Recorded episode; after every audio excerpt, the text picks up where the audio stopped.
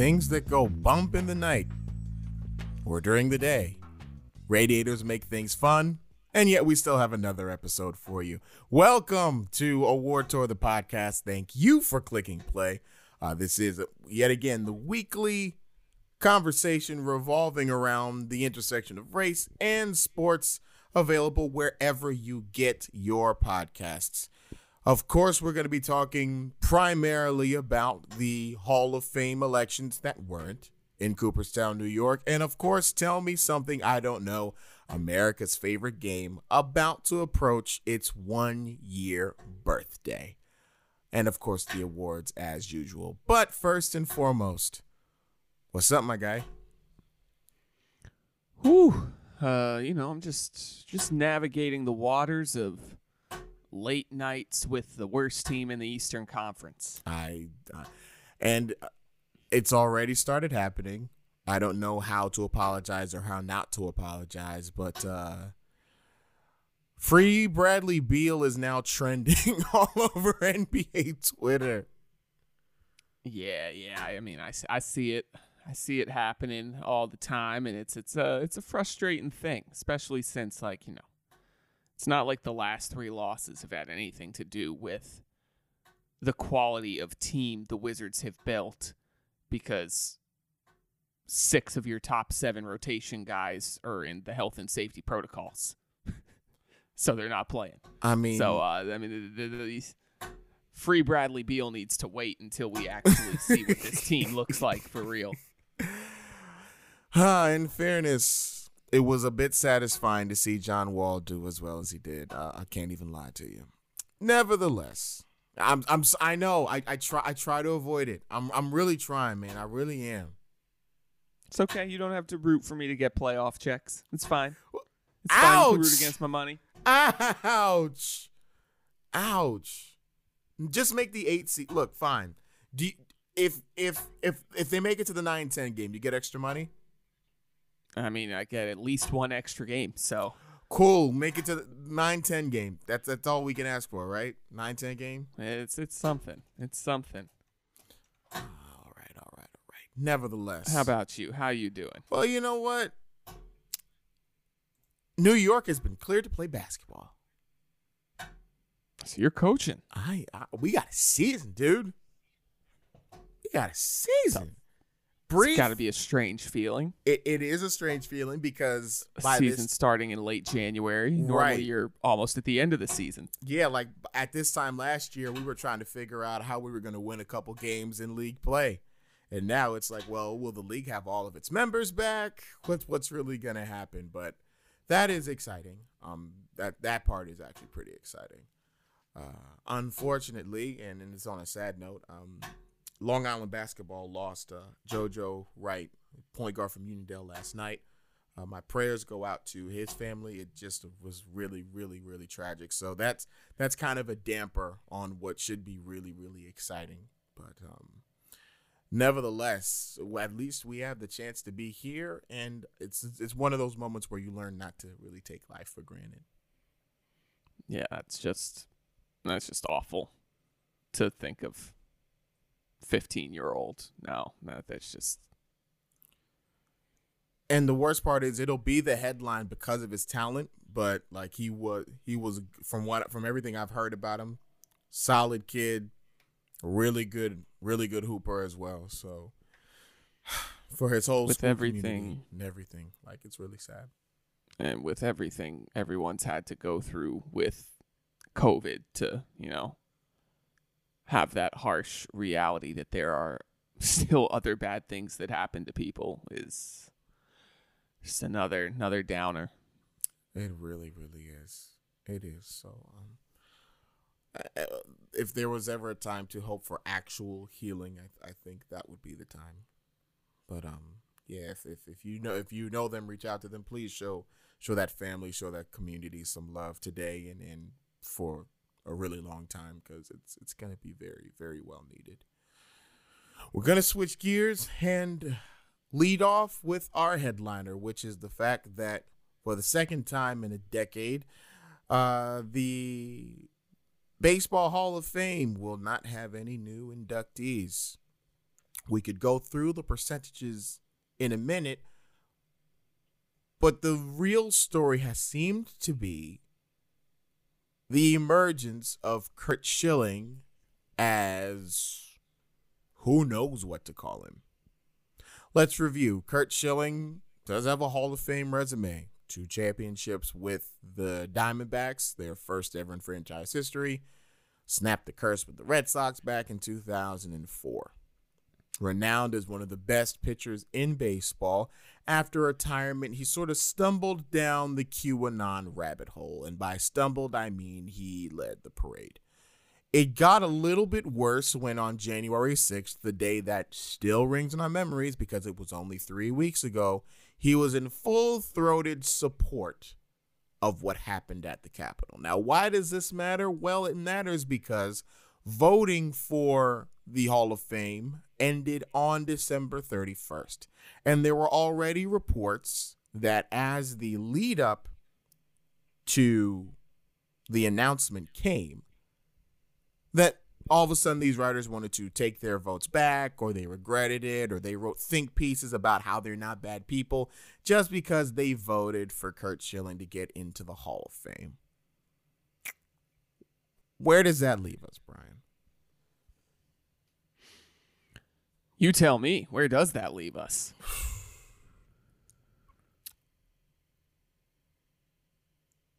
Baseball has a problem it's had a problem for a very long time. And now it's unignorable. And on the one hand, it's kind of sad. On the other, I actually couldn't be happier. Because everything that baseball has tried to ignore about itself is now becoming clearer and clearer every single day. Because now we have sort of evolved into the character argument, right? The one that's used to keep Barry Bonds out of the Hall of Fame, one that's used to keep Roger Clemens in the Hall of Fame. And all of a sudden, character is subjective enough that people decided that voting for Curt Schilling even before he supported the Capitol riots was a good idea.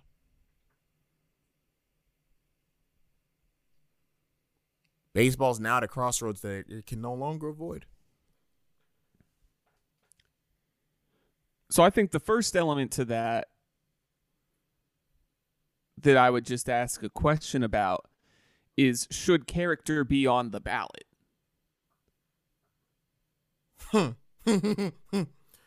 there are three Klan members in the Hall of Fame. Character. That's funny. I mean, so so that's I'm of sort of multiple minds with this thing because the keeping out of Barry Bonds, the keeping out of Roger Clemens, what I imagine will be the keeping out of A Rod when he becomes eligible. Uh, I guess next year is it? I think so. Yeah. Keeping out of Mark McGwire, like it is clear that there is a faction of writers where I don't necessarily think it's a character argument that they are trying to make so much as they did something that gave them they essentially cheated the game is the reason why these people don't want to vote any of them in. Now, let me be the first to say I think that's nonsense. I think that any Hall of Fame that doesn't have Barry Bonds in it is not a Hall of Fame because Barry Bonds was the greatest player of a generation even before he started getting huge, probably. First ever member, the only member of the 500 500 club. 500 homers, 500 steals. He stands alone. I am a believer that Barry Bonds was taking some performance enhancers by the end of things. I don't know when he started, but I'm rather confident he probably played about close to a decade in the league, still being skinny and dominant before he got massive and dominant. So just nonsense to me. Curt Schilling the difference with Curt Schilling here is we're talking about his character um, through the lens of I don't even know if to call I'll call them quasi political views because I don't actually think QAnon deserves to be labeled as politics. Um, but the idea that people want to leave him off because in his after career he's gone off the deep end with his public persona, that seems like an even worse justification to me to leave somebody out of a Hall of Fame for baseball prowess um, than the idea that you think that person may have taken steroids. I at least understand the logic of that as opposed to the logic of why Curt Schilling's nonsense would preclude him from a baseball Hall of Fame I'm of the mind that Curt Schilling wasn't good enough to be in the Hall of Fame, but that's that's just me. But I mean, I don't know. I, I feel like we have to sort of. I'm not sure that leaving someone out of the Hall of Fame is like a proper methodology of shunning and punishing somebody for some really stupid radical views. Like the shunning and the punishing of Curt Schilling exists in the form of he cannot exist on any platform anymore. Essentially, you know, dude was, dude was on Sunday Night Baseball, was he not? Yes, he was. That's his punishment. Has sort of happened, at least in my eyes. That corporate America has already turned their backs on him, and Curt Schilling's ability to make money still has been greatly altered by his stupidity.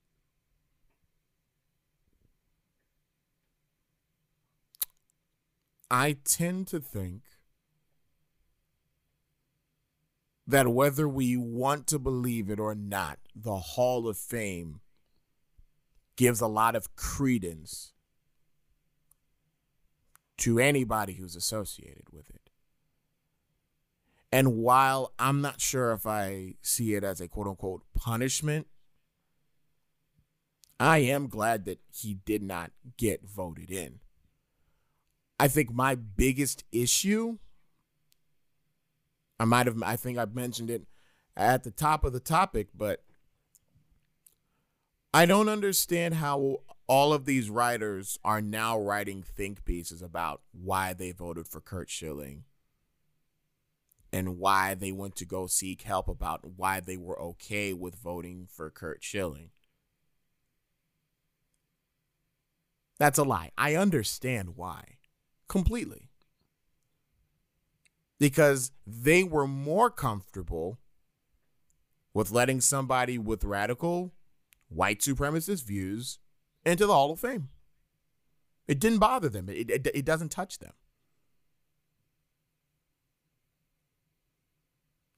And the sad part is, I don't think I'm as surprised anymore. It's just a little baffling and in some cases humorous to watch them bend over backwards to defend it. And for me, yeah, I mean, if, if if if if you're gonna be if you're gonna be wrong, be proud and wrong about it. If if you're gonna if you're gonna wave that flag of I voted for him and I'm not sorry about it, then don't cop, please. Yeah, I'd rather own what somebody... your privilege own what your privilege has allowed you to tell all of us about your Hall of Fame vote. Just do it. Or even just be as straightforward as saying, I'm voting a set of baseball stats and a set of baseball accomplishments. I'm not voting based on who I think is a good person. I don't have time to base my vote off of every single thing that people do off the field. I'm voting for what happened on the field. I mean, I would be able to accept that explanation from anybody. Once again, I mean, you talked just now about the idea of the Hall of Fame holds itself up to some sort of credence, some stand, some they feel like they're holding themselves up to some sort of higher standard. And again, let me just say, I think it's all BS. Because You are a baseball Hall of Fame. Your job is to honor the greatest baseball players of all time. As you have already mentioned, there are three white supremacists already in the Hall of Fame. KKK members, you said, correct? Correct. Nobody's thought back, maybe we should pull these people out. I'm sure there are plenty of people in the Hall of Fame who suffered through serious off the field issues. Probably weren't the highest of character guys. We're not revoking their passes now. So, like, I really.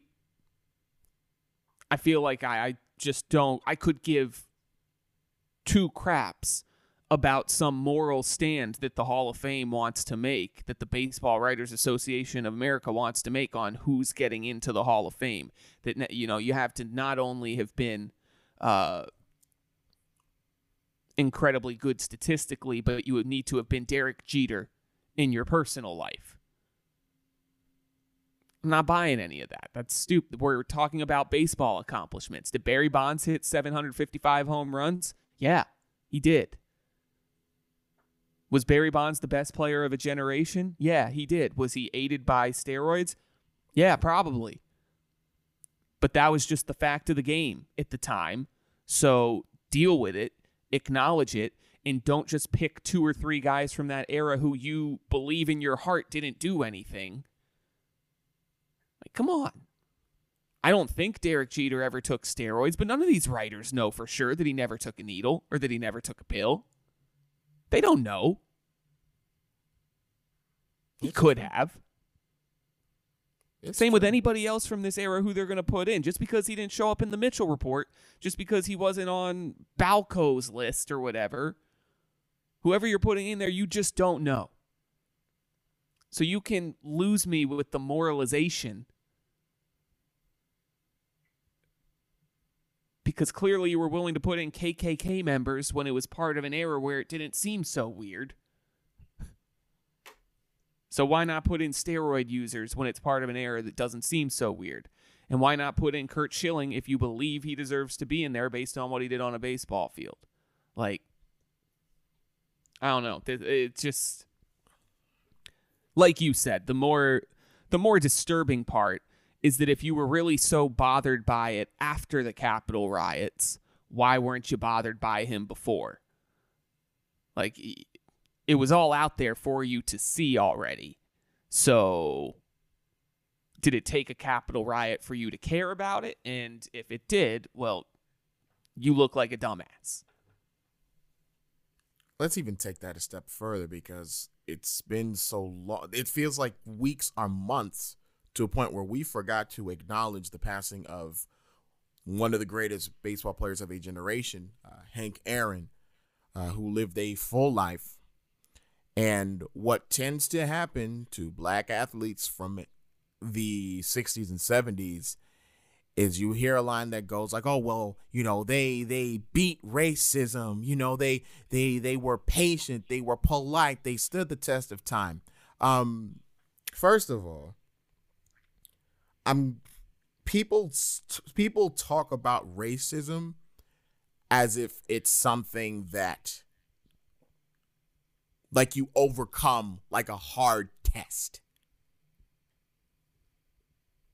as if it's as harmless as waking up, stumbling out the door, putting mud on your face, and saying, you know what? It doesn't matter. I'm going to power through and make today a great day. Racism is intentional,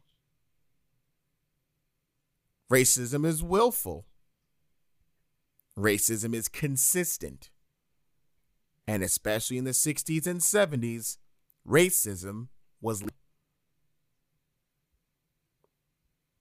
I am grateful that after the handful of white writers said, Oh, rest in peace to the quiet, graceful Aaron, No. He was very open about the fact that as he was approaching Babe Ruth's home run record, he got death threats by mail. Do you know how much hate you have to have to write in a letter and send it by mail?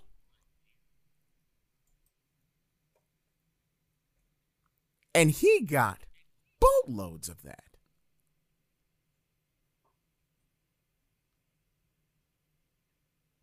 The overall thing about baseball that really hurts is that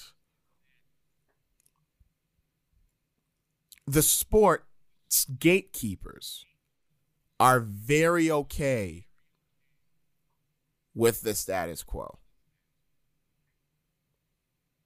They were okay enough that Curt Schilling tried to take himself off the ballot and they said, "Nah, homie, you you go when we tell you to go." Which to me is just kind of funny and I'm not sure it really shows anything. But the gatekeepers are very intentional about what they want. About the message that they want to send. And I'm glad that we're at a point now it's all out in the open and it can never be denied. It doesn't matter how much you want to wishfully think that it can't be denied.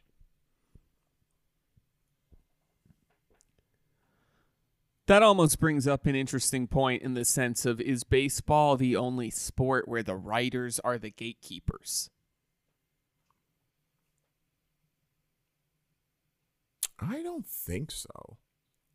I just think that their hold on the on being the gatekeepers is stronger. They're the gatekeepers to the Hall of Fame.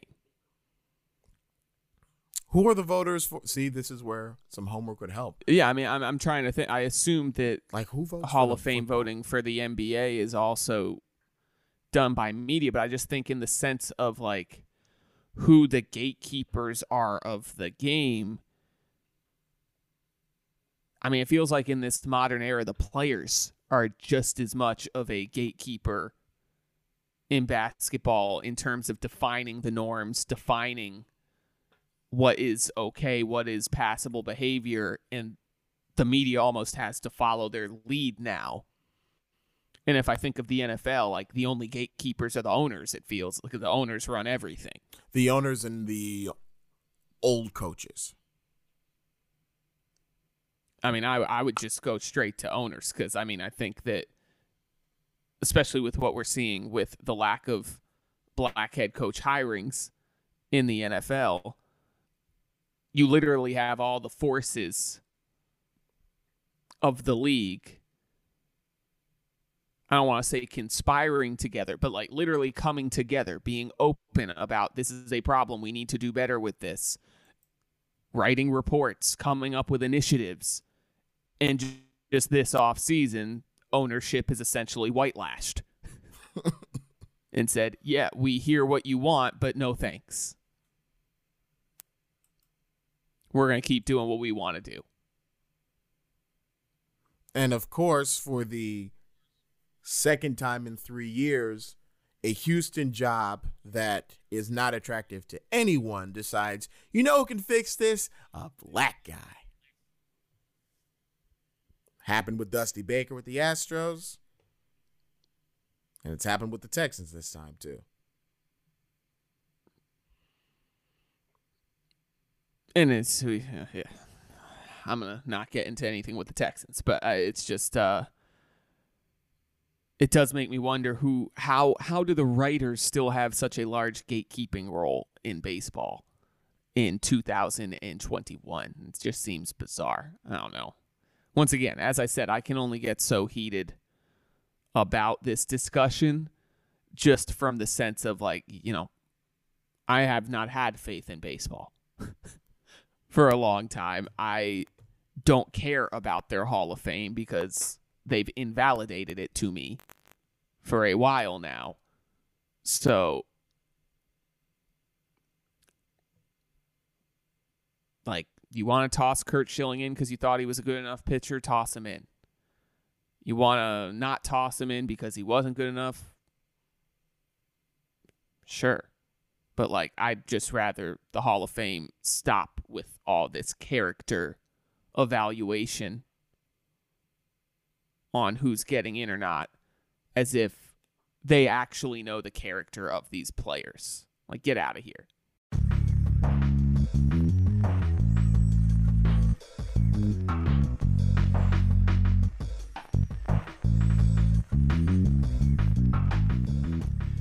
That should probably end our baseball distance for the episode. And uh, there's some pretty big news because we are recording on a Thursday morning right now, and what seemed to be inevitable has finally happened. Houston Texans quarterback Deshaun Watson has indeed asked for a trade out of Houston. He wants his freedom from that just disaster, dumpster fire of an organization. But at the same time, him asking for a trade, it makes me really feel for Texans fans. Because if you're a Texans fan, you will, in two straight off seasons, have to live with DeAndre Hopkins being traded out and Deshaun Watson being traded out. Two of your three cornerstone franchise players who started to bring the team to a level of prominence it hadn't previously really attained, a consistent playoff team, consistent playoff contender. Uh, you got to be pretty heartbroken if you are saying goodbye to Deshaun Watson. Which leads us into America's favorite game. Tell me yes. something I don't know. Let's put on our fan hats and let's think of the time a trade has left us heartbroken.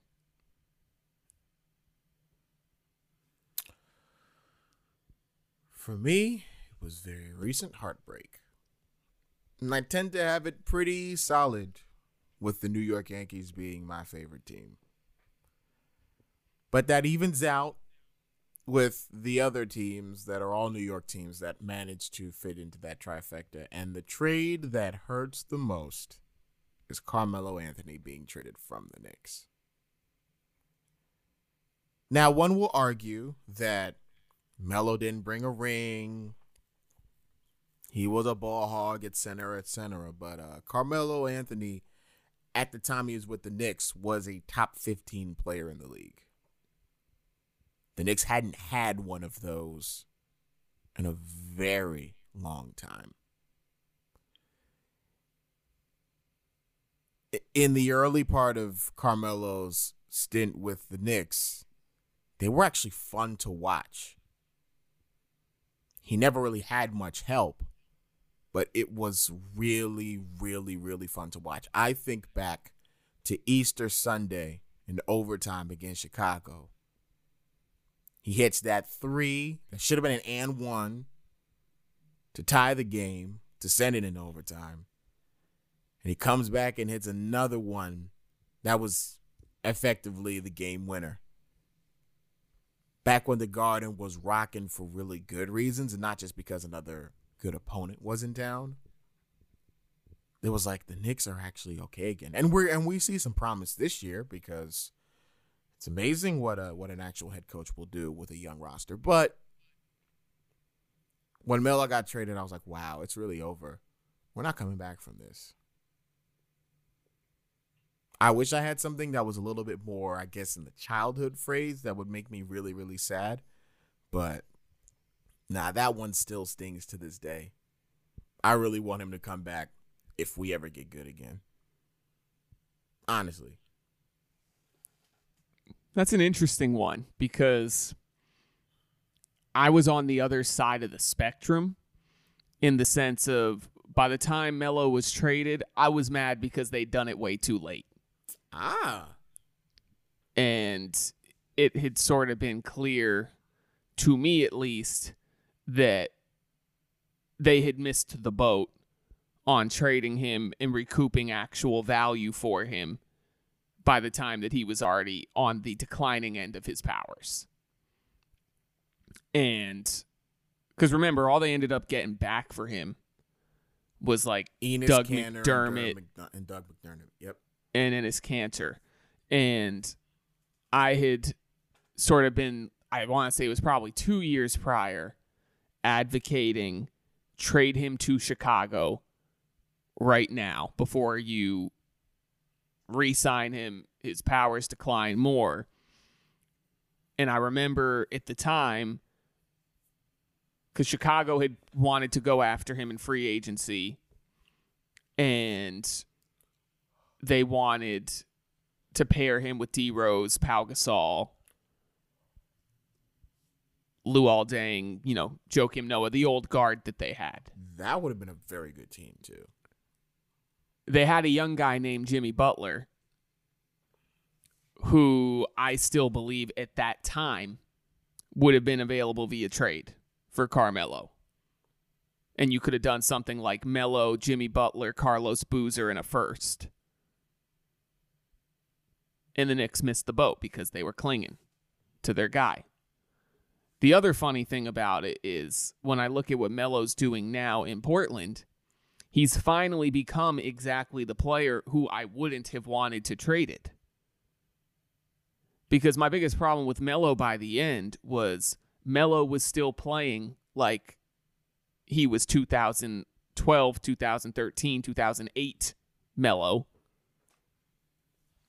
And he was stunting the development of Porzingis in the process. Had he started to play the way he's played in uh, Portland, which is he's really ditched all semblances of iso ball and has become a really efficient catch and shoot player who can still get you 20 points and seven boards in a given night because he's that talented. So that one didn't hurt me as much. But I do have a childhood Knicks one that just absolutely slayed me. And it was the day that John Starks was traded. that one killed. And don't get me wrong here. The Knicks won that trade. They got Latrell Sprewell.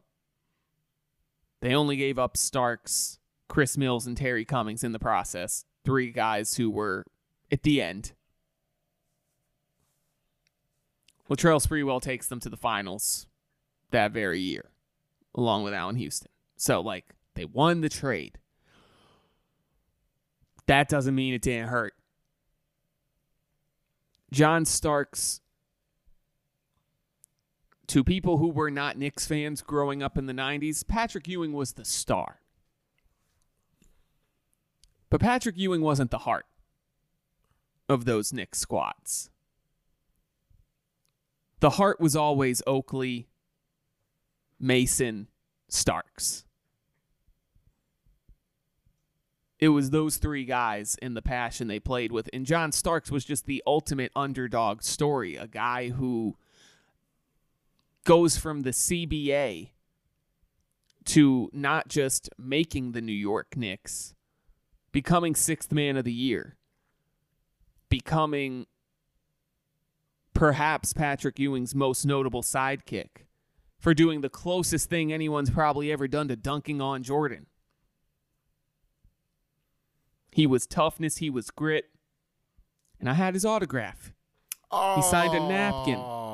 He signed a napkin for my grandmother who saw him in the Lakeside Diner. Some good sugar nuts at that diner, I tell you. No wonder he was there. So when John Starks was traded, I was shredded. I still wore my Starks jersey before every Knicks game, but it was just it was it was it was too much for an eight year old to handle not being able to see John Starks in a New York Knicks jersey anymore. Made me sad.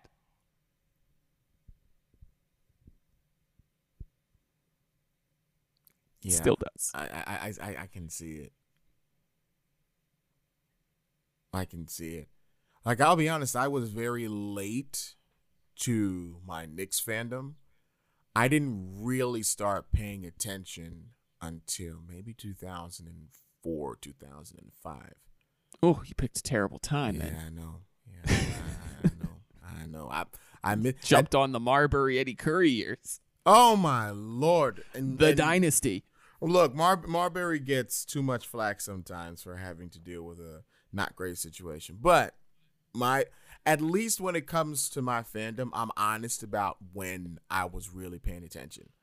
Like I don't like for the Yankees, I never say we have 27 championships because I didn't really start paying to the, attention to the team until like 2003. That was the year when Aaron bleeping Boone sent them to the World Series, where Josh Beckett embarrassed us. The Knicks was around the same time. Football, well, thanks to Madden, it was a little bit. It was a little bit earlier. I always wish Chad Pennington had more of an arm, and hockey was a happy accident. But all all of that is to say, the childhood trades. I feel you on that hurting, especially since John Starks of all guys, he was a type that you thought would never ever leave.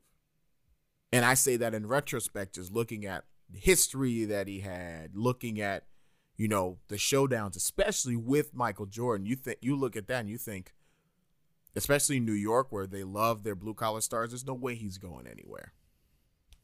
Hmm. And then all of a sudden, the business takes over. Everyone's tradable. Some just hurt more than others. So let me ask you this. If you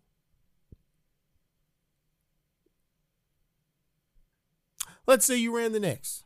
Forget it. Why not? go. Let, let, let, let's be present day. Here we go. All right, we're doing present day. We are doing present day. If Julius Randle continues this torrid stretch, and I'm not to lie, I never saw him being this good in this system, but I'm I'm it's not even enough to say like, "Oh, I'm impressed with him." Like this is actually really cool cuz he had a weird start to his career and is finally seeming to settle down. If the Knicks are in contention for at least an 8 seed or a 7 seed, do you trade Julius Randle? If you package. I mean, it sure depends on what I could get back. That's always the. But I mean, the way I'm approaching the Knicks right now is just don't touch anything. Thank you. Just let this play out. They're fun to watch right now. Thibs has them playing hard. They have overachieved so far through A quarter what 19 season. games, Mhm. 20 games, something like that. Let's let them play it out. We're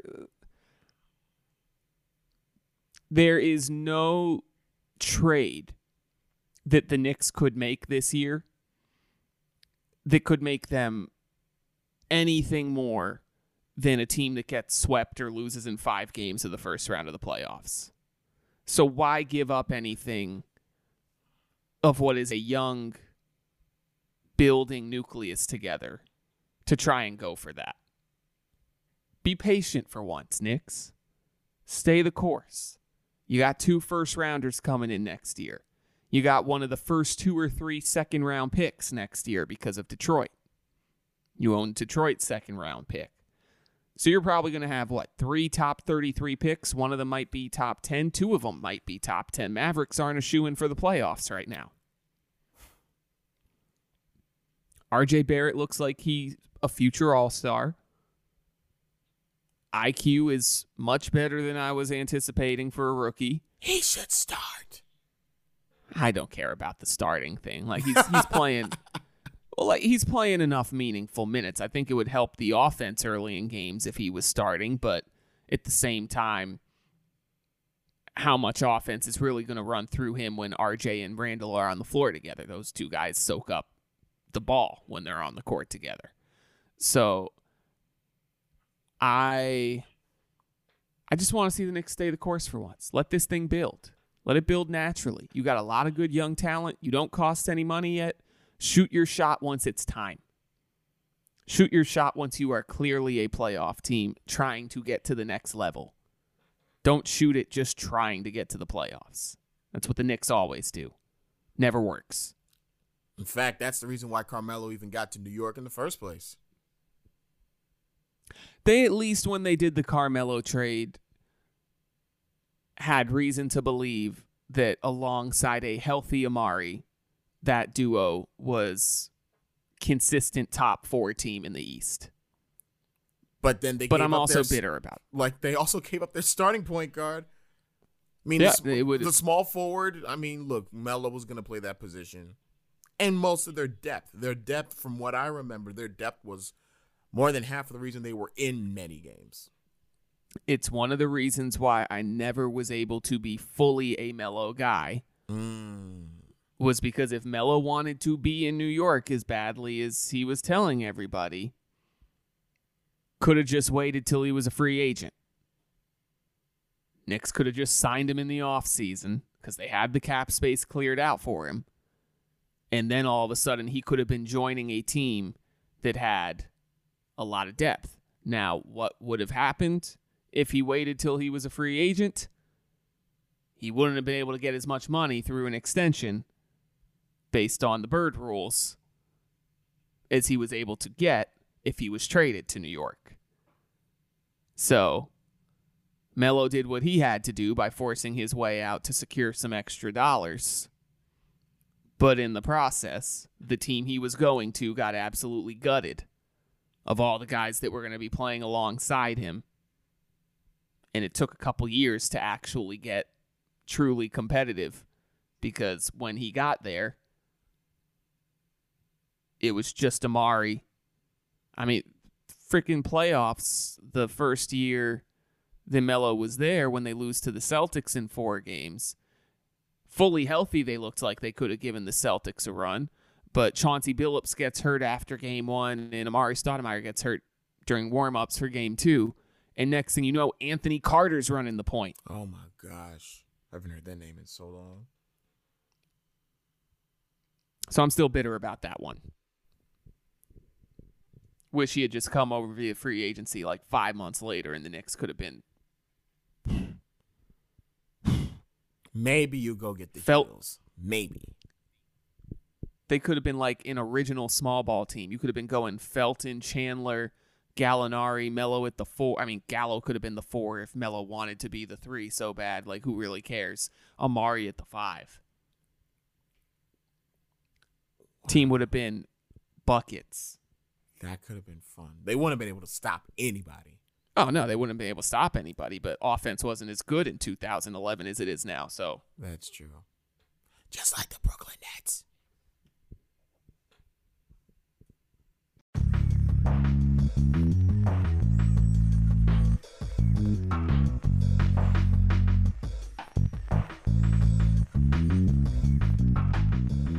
Well, you've gotten enough Knicks talk to last for at least the next week. We don't typically get to do that on this here program. Uh, it- it is nice when we do. And you know you're dealing with two Knicks fans here, so it is what it is. But you know what time it is for right now? It is time for the namesake, the award tour, where each week we hand out awards, sometimes for good things, sometimes for bad things. There's usually a great reference wrapped up in there somewhere. And Brian is going to lead off because now we have reached a point where people are starting to understand just how money works. Sort of. Yes, you allude to what is the most fun, at least in my eyes. I'm not even sure if fun is the right word anymore. Most interesting story of the week. But let's first give you the context of the award here. One of my favorite things that every now and then happens in sports is the premature Gatorade bath. And one that sticks out in my head above all else was a uh, Kentucky versus LSU college football game in like the early 2000s. And the Kentucky players with like five or six seconds left in the game, they're up by three points. LSU's at their own 25 yard line. The Kentucky players Gatorade bathe the coach. Like fans are already starting to like sort of get past security and get onto the field and getting ready to climb the goalposts and everything. Coach is freezing cold. He's got a smile on his face though because he's just picked up the biggest win of his career, or so everyone thought. Because LSU then hits a 74 yard touchdown pass on a Hail Mary where somehow Devery Henderson sneaks behind the defense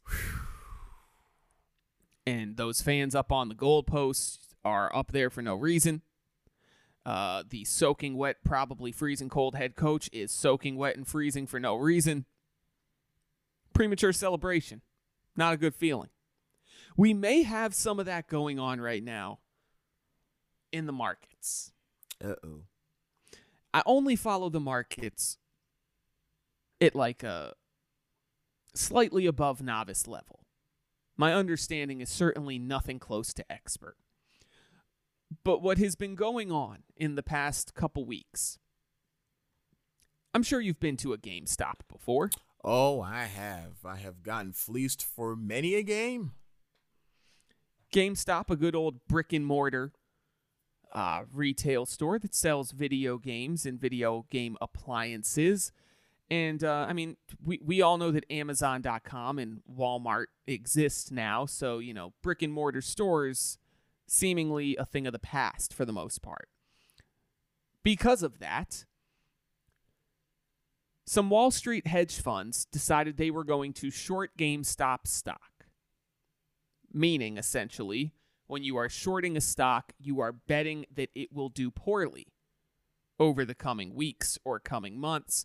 And so you borrow shares and sell them at a higher price and eventually buy them back when it falls to a lower price and return them to who you borrowed from, thus keeping the profit. Hedge funds do this quite often, uh, and it's something that they do sometimes manipulatively, but other times it works as like sort of a balancing out the market and stopping the stock market from having like runaway hype trains. So, for whatever the reasons hedge funds got super involved in GameStop, they were betting on GameStop stock to fail. Well, some people on a Reddit thread essentially decided to come together and say F you to Wall Street. And how have they been doing that? They have been all you some could say colluding, some could say just promising together in public on a social media forum that we need to buy this stock, we need to buy it in mass, we need to drive up the price, and we need to hold it. Don't get greedy and sell when it starts going up. Let's all hold it and hurt these hedge funds because the thing about shorting a stock, you have to buy those shares back at some point and you have to return them to who you got them from. So if the price goes higher, Oh. You're losing as much money as that stock price goes higher.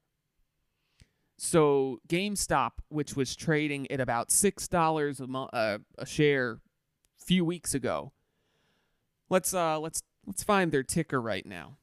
Where are they trading at now? It's now trading at four hundred three dollars a share. I'm sorry, excuse me. Four hundred three dollars a share. That's where my PS5 is. That's cr- wow. I'm so, so- mad. I didn't get in on this. I'm so mad.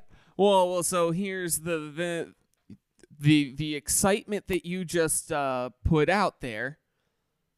I'm worried that's the premature Gatorade dump here Mm. because there are a lot of people. The situation that has been created is extremely volatile now because as many people who started this movement will acknowledge, GameStop stock will go down again. And it will fall back to similar levels to where it started at some point in time. Because eventually like the reason GameStop stock is up has nothing to do with the company. Oh, has nothing to do with increased sales, has nothing to do with market fundamentals that typically lead to people saying, "Oh yeah, I want to invest in this company." This is just a bunch of people who all decided I want to stick it to Wall Street. And then in the process, it has sucked up some people who think this is some get rich quick plan. That it's going to keep going up because everyone's in on it. That's one element to the premature Gatorade dump because there are some people who are amateurs who are getting involved who will get seriously hurt financially by trying to jump in at the high points. Um, and it's already happened to some people who bought in at $155 one day and then when it cratered to 100 hours later panicked and sold out at a loss. And that sucks for those people who that's happened to. Um, but the other side of the premature Gatorade celebration is while I love the heart and the concept behind trying to stick it to Wall Street and these hedge funds, it's not necessarily a good thing if hedge funds go broke because a bunch of people on social media conspire against them. Because hedge funds contain not just rich people's money, they contain pension funds, they contain uh, some government agencies have their like 401ks tied up in hedge funds. So it's not entirely a good thing. And also, if hedge funds start getting screwed, they are such a large part of our capital system that the whole market will go down as a result over time. So it's this fun little balancing act. I'm trying to. I mostly just wanted to talk about it because I think it's the most interesting story that we've seen in a long time. Like, non social justice related, this story is fascinating to me. Based on it's almost a different form of social justice that people were trying to take on. But we also may be going in above our heads. And I'm interested in uh I'm interested in seeing how it plays out. Who is going to end up winning? Who ends up losing? Who ends up getting hurt? Because the fact of the matter is, Wall Street still has a ton of capital. Eventually, they will continue to short at even higher prices and they will win. Like they'll make their money at the end of the day. I think a great message was sent by what they did that we're we're paying attention to what you're doing now. Closer than we were before. And we're not cool with it, so maybe chill on some of your shorting positions. But who knows how this is going to turn out? It's why the GameStop uh, GameStop stock, AMC stock saga right now on Wall Street. Uh, for all the Redditors out there, for all the people on social media who think they are on some huge crusade and picking up a program defining victory, just beware. I'm going to give you the premature Gatorade dump award of the week. just beware here that you're not getting your Colch all freezing cold for no reason here. As someone who does not know the most about economics, I try to avoid saying too much if I'm that clueless, but I would be utterly fascinated, like you said, to see just where this goes from here. I mean, people are blowing up right now because a lot of trading platforms have just removed GameStop and AMC, and AMC from being eligible to be traded. And so a lot of the reaction from the everyday person on social media right now is see, this is how the game is rigged. Wall Street has no rules until they start losing money. I see no and lies. I see partial truths. Because there are circuit breakers in the stock market that are supposed to act in a way to prevent the market from becoming a volatile cesspool of danger. And what's happening right now with this high volume of trading on these two stocks, it's creating a volatile cesspool that it will snatch some amateurs who are essentially gambling up and ruin their life savings. Hedge funds will probably come out okay. Um, it's it's more of just the overall effects on the market are destabilizing and unhealthy and that turns out to be bad for anybody who's long in stocks because if you have a destabilized market that's creating conditions for where a stock could just crash and somebody who has their life savings in that for the long haul gets screwed. Um, so it's a uh, again, the overall intent, the original intent of what they decided to do to like sort of expose a hedge fund for shorting a stock. And let's be clear when you're shorting a stock, you are betting against other people's long term positions, essentially. I like it. I like the intent behind it. I just think there needs to be some caution exercised. And some of the people who are freaking out that this is all, you know, the game is rigged, like you're not entirely wrong, but you're not entirely right either, from my understanding. So it's just one of those situations that has more nuance. Nuance is very important.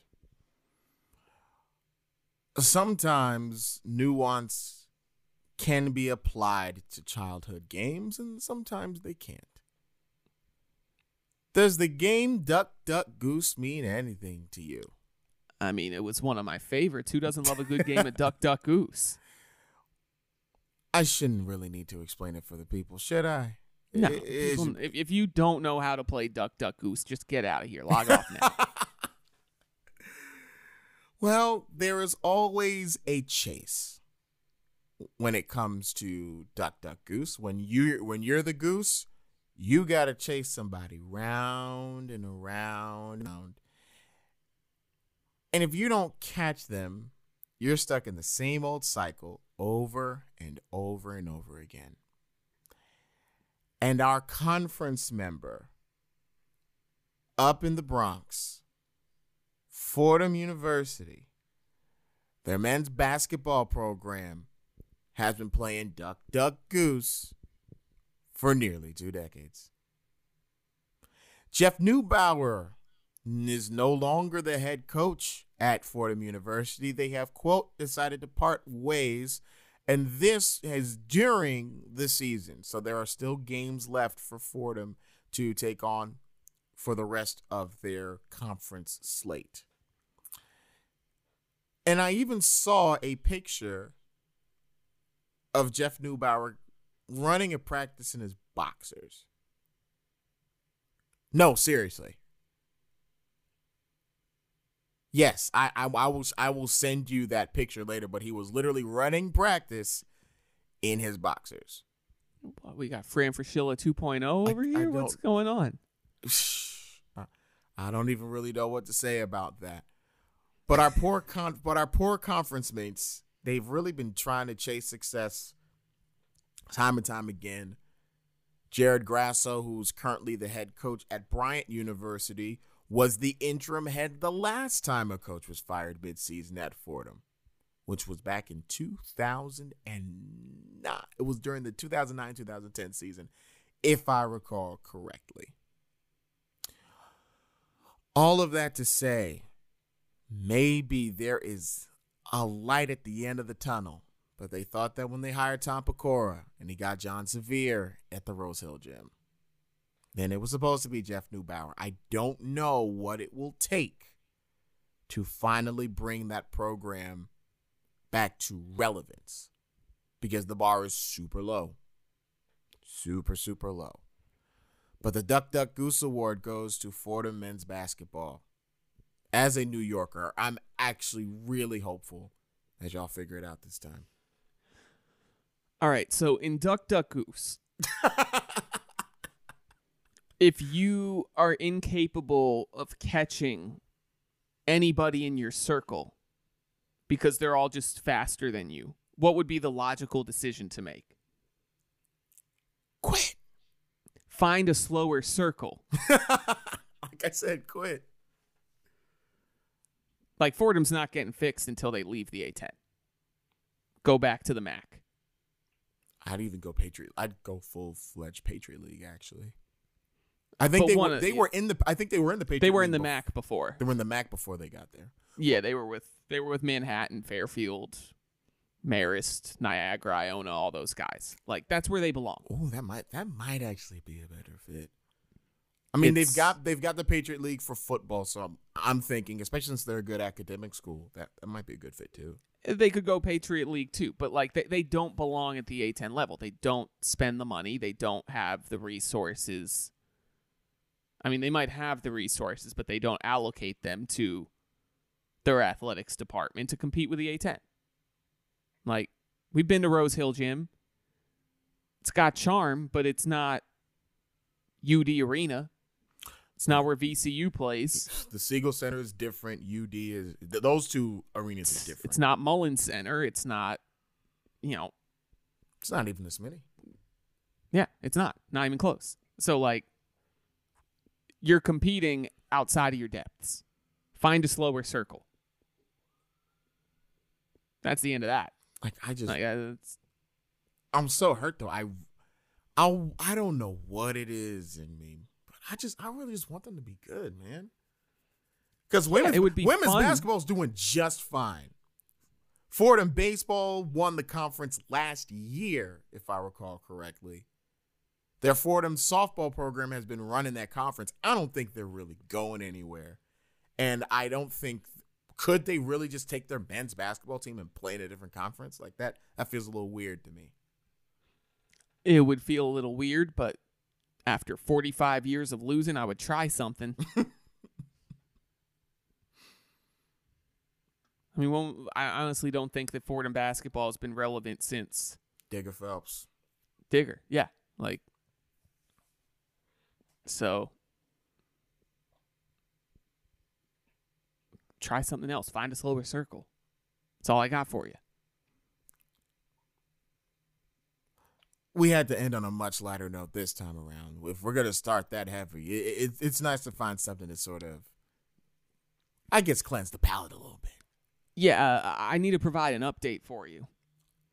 You know how I told you that GameStop was uh, trading at like 406 a share just moments ago? Correct. It's currently trading at $330 a share right Uh now. oh, it's starting to fall. Well, ju- it's volatile.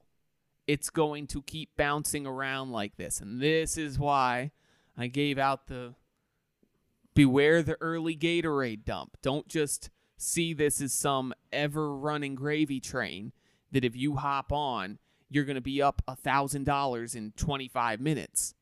I mean, like, it's possible that could happen, but you are just as likely to be down a $1,000 in 25 minutes if you turn away from your computer. So like just just don't do day trading. That's what my moral to the story is. if if you got look, if you got money to burn, God bless you. I I, I, I just don't. That's what that's what like that's what the stock market feels like to me. It's it's legalized gambling. oh, it absolutely It is, is. legalized gambling, and I In which case, I'd much rather play a game I understand. blackjack is twenty one, baby. You- that's simple counting. I can do that math. Oh man.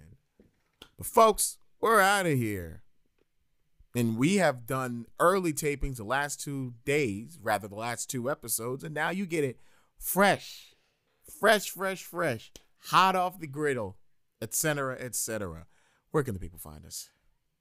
Uh, they cannot find us trading GameStop because it's now down to 310 a share. It's this is wild. It's coming down. It's coming This is down. wild stuff, folks. I'm going to be watching this all day. That's going to be my activity on my day off. you can find us on the socials at Award Tour Pod on Twitter and Instagram. 298.31 a share. This is just rapid fire losing money right now. I gotta, Uh, I gotta turn this around quick. 297. I gotta turn this episode around quick. Oh My goodness. man. You can also find me on Twitter at Brian Albin Life. You can find Unqua on Twitter and Instagram at underscore I am Unqua capital A capital. Did I say capital A before the capital I? Yes, you did. Let's did. try that again. Capital I, capital A, capital N. GameStop's just got me. Oh gosh. Just like third party riding this roller coaster now with these people. oh man. it was trading at 470 a share at 10 o'clock it is 1045 right now and it is trading at 297 that's insane. It's not healthy people. Let's get it together. Get out and get out now. what should people do on uh, anchor? So spotify. oh apple. hmm Anchor, Spotify, Apple Podcasts, wherever you get them, that's where they're available on a weekly basis, especially on your Thursdays.